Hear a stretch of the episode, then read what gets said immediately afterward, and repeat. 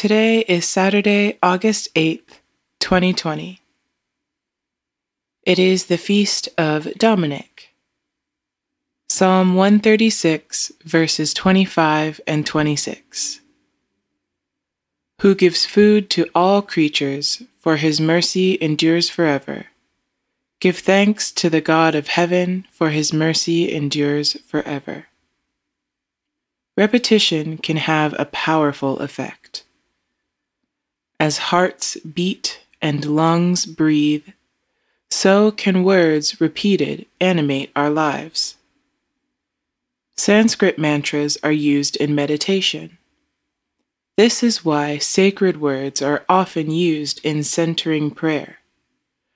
This is why self help books prescribe daily affirmations.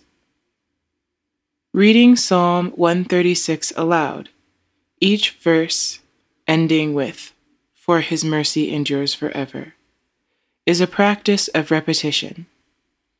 Repetition builds belief. Belief fills the mind, escaping in words. A sound, sent out into the world, is a creation. There's benefit to monitoring the words in our lives. What words do you find repeating in your head? How do those repetitions manifest in your life? Pray for the Anglican Communion. And today's moving forward, pray along with the rhythm of Psalm 136 today.